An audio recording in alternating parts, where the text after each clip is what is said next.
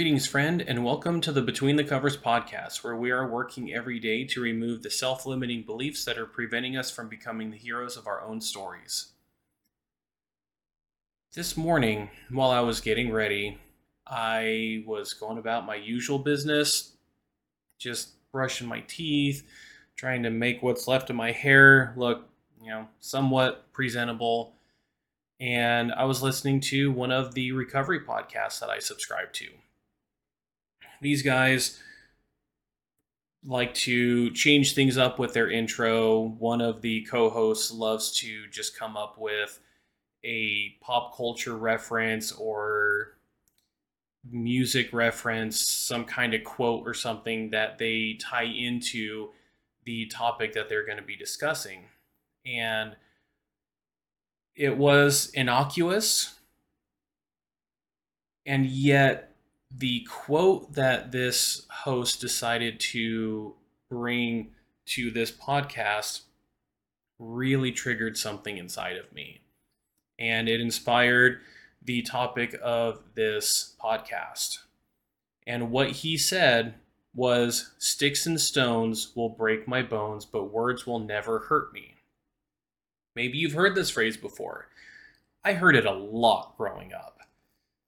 And when we're talking about doing any kind of work here to become the heroes of our own stories, one of the things that often, well, not so often anymore, I guess, it seems to be more and more commonplace these days to acknowledge what's been said about you, that there is such a thing as harm that can be done to you mentally, it's not just physical.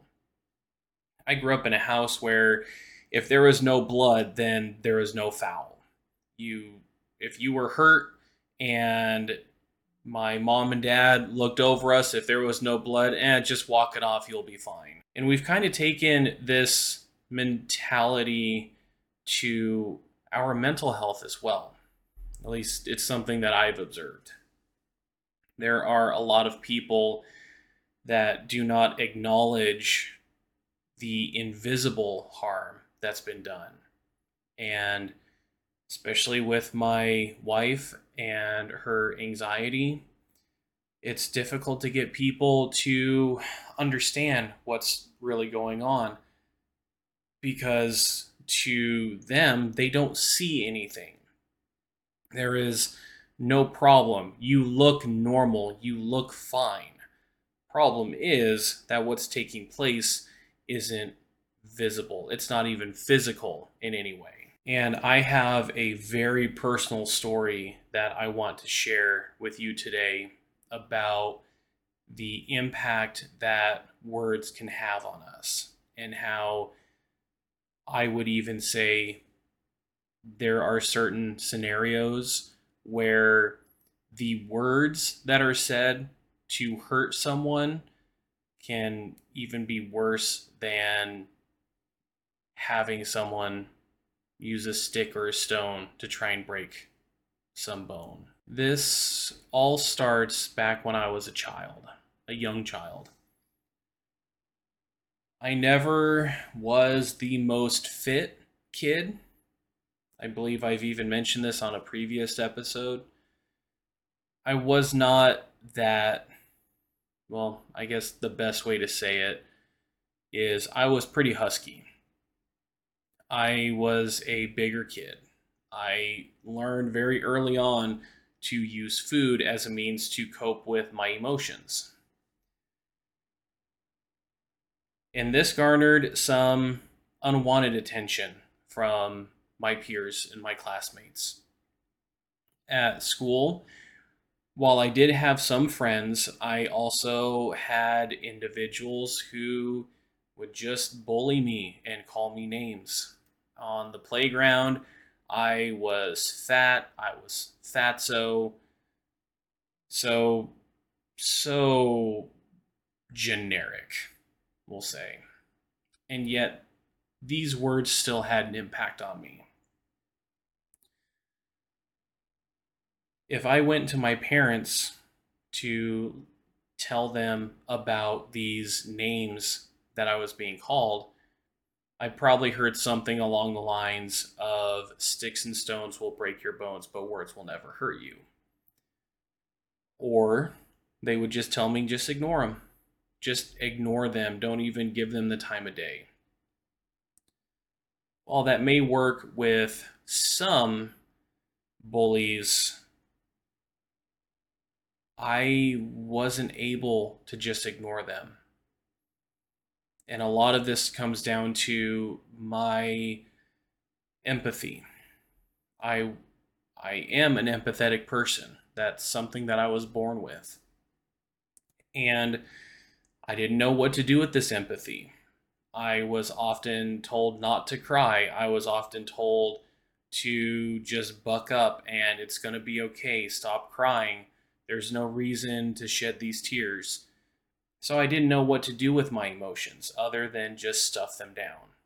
My emotions were cumbersome to the people around me, so I had to do something else. And the only thing I knew to do was just to keep stuffing them down.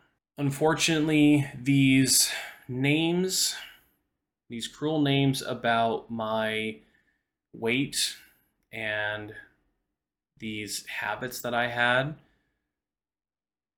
they did not stay only at school. They were perpetuated at home as well. My twin brother and I, we grew up with nicknames that could be switched out to either one of us of Bubba and Tank. And those were just because of how big we were.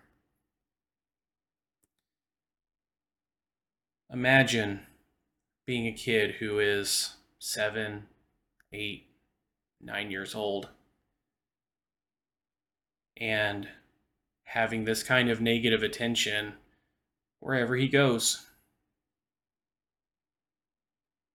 That doesn't create a good environment for a young boy to prosper. And I often would just wonder when is this all going to end? And it did eventually end.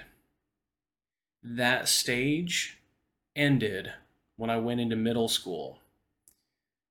And it got much, much worse.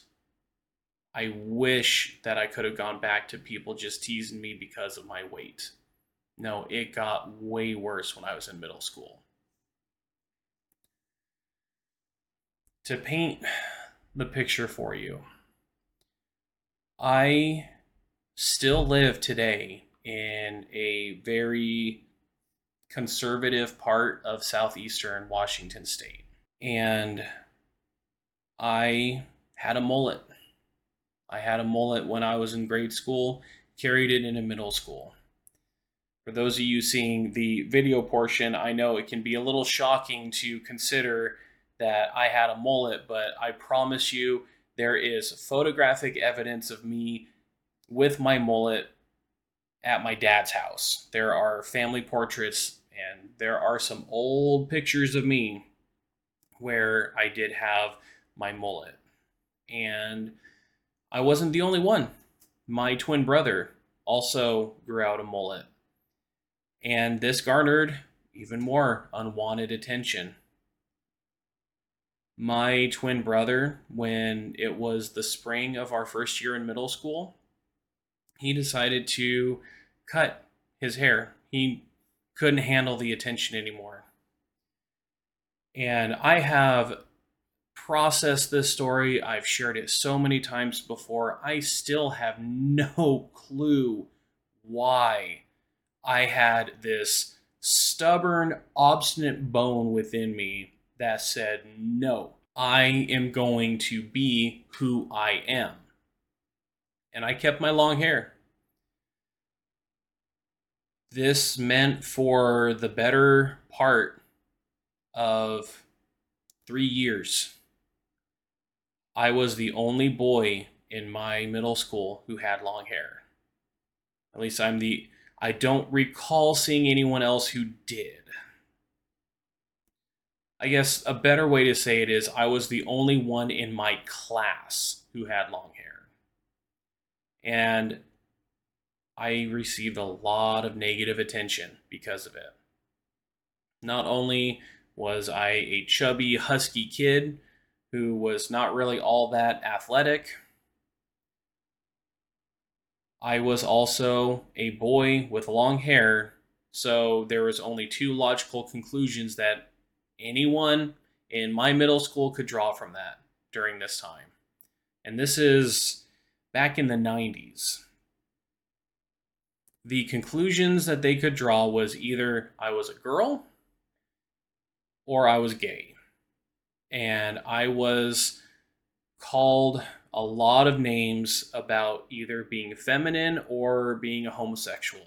And I was called pretty much every homophobic name under the sun that any of my peers knew. Things got worse for me. Now they're not just attacking my body with their words, they're now attacking my identity. They're attacking my sexuality. They are attacking my very being. And once again, I found myself wondering when is this ever going to end? And same song, second verse. It would end, and yet it would only get worse. I finished middle school. I go into high school. And I decided at some point, you know what, I'm done with this mullet. But I didn't choose to chop off the hair. I decided to grow the rest of it out. And one of the key memories that I can remember from this time was an upperclassman. While I was out in the hall, I think I left something. I had to go to my locker most everyone's in class, and there's some upperclassman that is heading from one class down to another hall. And he sees me, and during this time, it there is this difficult period when you're trying to grow your hair out where the hair on top of your head is long enough to get into your eyes and yet it's short enough to not get into a ponytail. So for a while, I relied on gel to try and help keep it slicked back and keep it out of my eyes. And then that just wasn't as feasible anymore. So I just made a ponytail on the top of my head. And that did a great job. It kept it out of my eyes. And honestly, there was a part of me that kind of liked it. It was another unique part of my identity where apparently I just constantly tried to do things to make myself different. And you know that goes so well when you're in this age of being a teenager growing into a young adult and everyone's trying to conform and you've got this one weird kid who is just going the opposite direction. This upperclassman makes this comment Are you doing that for your boyfriend? And then just walks down the hall. What's someone like me supposed to take from that? Yeah, I probably could follow the age old advice of, you know, just let it roll off your back. I I couldn't do that. It was also my freshman year in high school when I went into the darkest time of my life. I was, it was the winter, somewhere around the winter of my freshman year. I was 14, no, gonna be 15, 16 years old. I always forget now because I was held back a year before going into kindergarten for speech therapy And so I was always a year older than my friends. But I was about 15 years old. And my mom and my dad sit me and my two brothers down this one evening and they inform us that they're divorcing. I didn't see it coming. I did not see any of the signs of conflict between my mom and my dad. My two brothers were a little shocked about that. They they didn't understand. Maybe they still don't understand why I didn't see it. I was in such a bad place in my life that I was so dissociative. I didn't feel safe anywhere at home or at school. And all I wanted to do was just come home and again go back to my typical coping mechanisms. I wanted to stuff my face with food. I wanted to play video games and just get lost in these adventures. And I also wanted to experience the gratification of a sexual climax while viewing pornography. They were the things that made me feel better. So I didn't see this coming. My world as unidealistic as it could be came crashing. It just came crashing down around me. I am now a child of divorce. I didn't have a family anymore. We were split. It was broken. It, there was no way it was going to come back. And even at that tender age of 15, I still had these thoughts that maybe there's something I could have done to prevent it. I know now how wrong that thought process is. And yet I still believed it. I still believed that I could have done something to prevent my parents from divorcing. All of this culminated one day in the spring. I was coming home from school. I was riding the bus alone.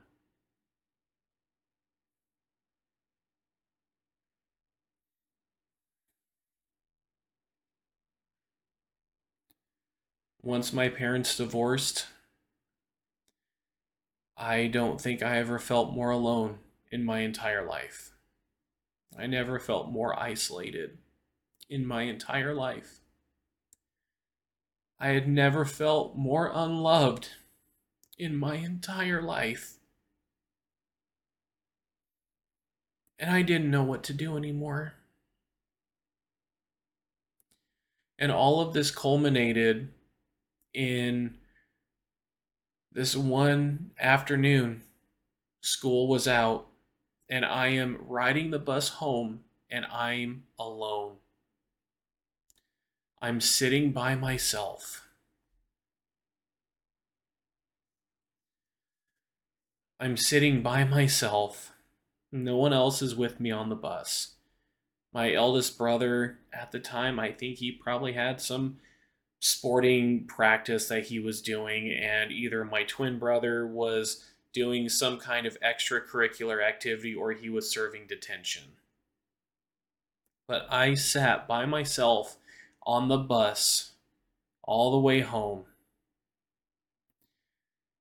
And I was so miserable that the only option that was present to me was to end my misery.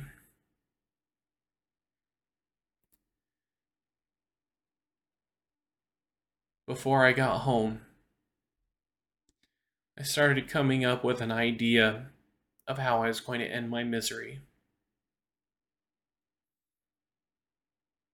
My parents, because of mine and my twin brother's fascination with fantasy and medieval knights, they bought us some replica swords and we had them in our bedroom closet.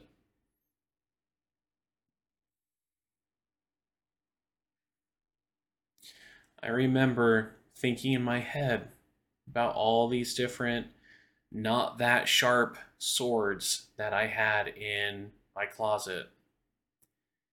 And I was going to go home. I was going to pick out the one that was going to serve the purpose the best, and I was just going to run myself through. I was probably even thinking of leaving some kind of note behind.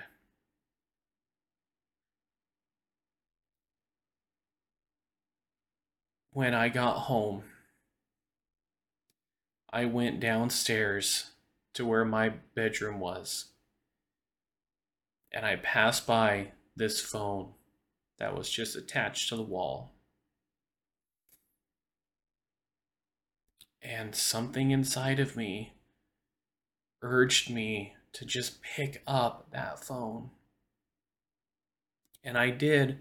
And I called my mom's work. I, I dialed that number so many times. I called my mom's work. And when I got a hold of her, I just told her, Mom, I don't want to live anymore.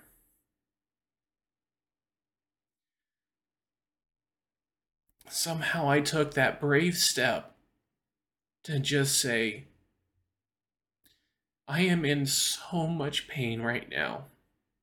I can't handle it anymore. And my family came around me and supported me through that. To this day, I am glad that I did not follow through with those plans. They helped me through this incredibly dark time of my life. That brave step to make that phone call was a very important part of helping me get through that season. The other part of it was that summer for my birthday.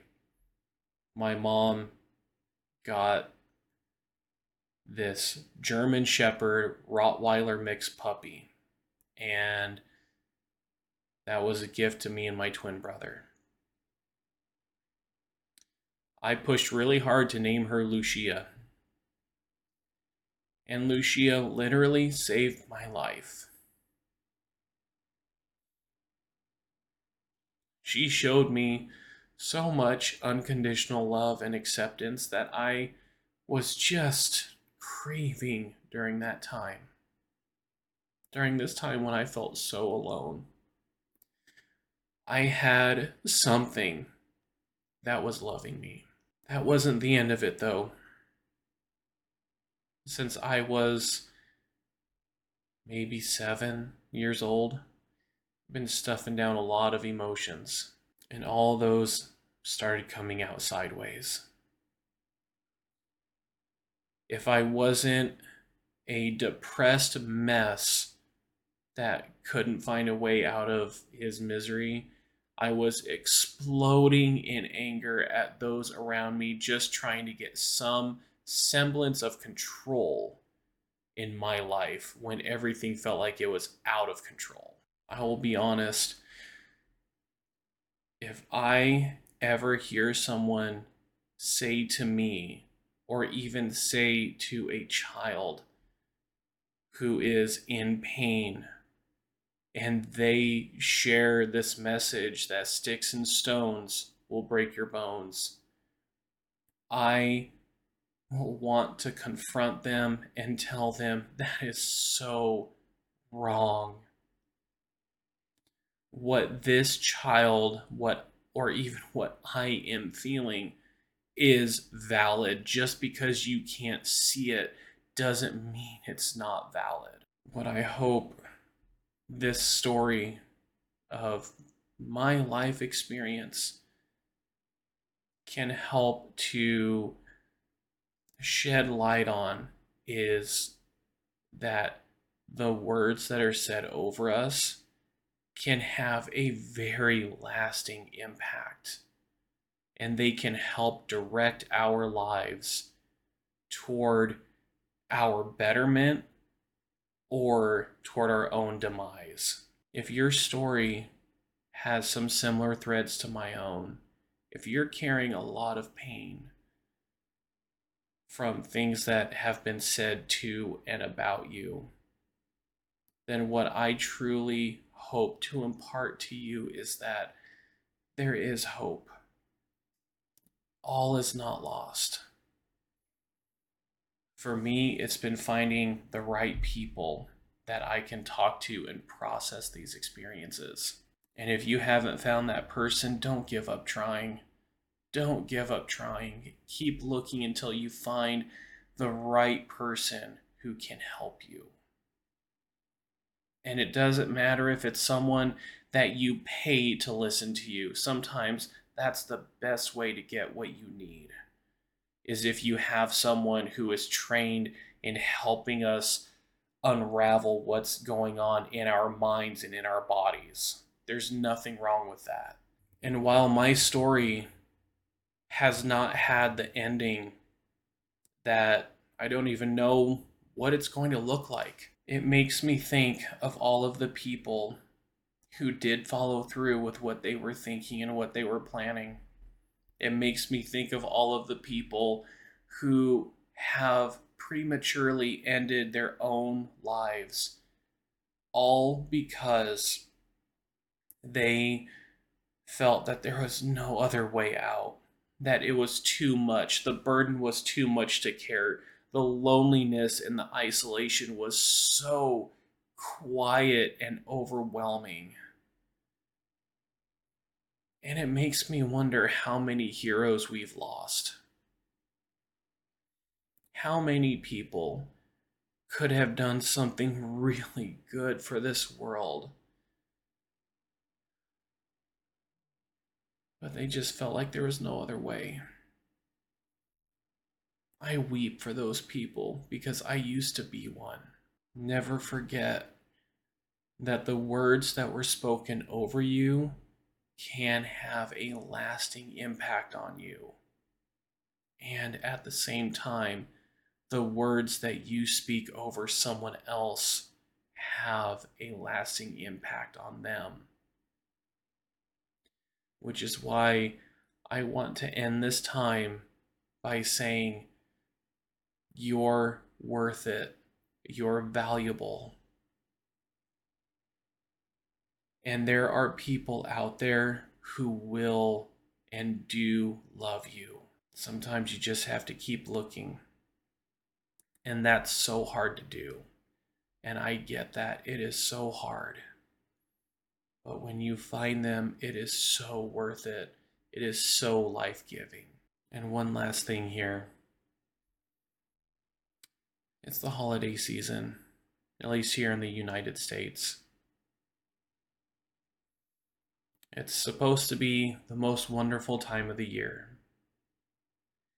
And yet, for a lot of us it's not it's not a wonderful time of year some of us don't have family to spend the holidays with some of us are going to go back to our families and be belittled and treated like a child. Some of us are not going to have the holidays because we have to try and make ends meet the best that we can. The expectation for this time of year is it's supposed to be joyous, it's supposed to be wonderful, everyone's supposed to be smiling. And I say, if that's not your story, don't push it. Don't try and make things seem better than they are. Allow yourself to be who you are. Allow yourself to walk your own story. Allow yourself to grieve loss. Allow yourself to be sad. Allow yourself to maybe overindulge in some food when the emotions just come really hard. There's no judgment here. Not at between the covers. There's no judgment here. Regardless, you are worth it. Take care of yourself. Love yourself. Do whatever you need to in order to get through some of this in the healthiest way that you can. And until next time, live strong for today.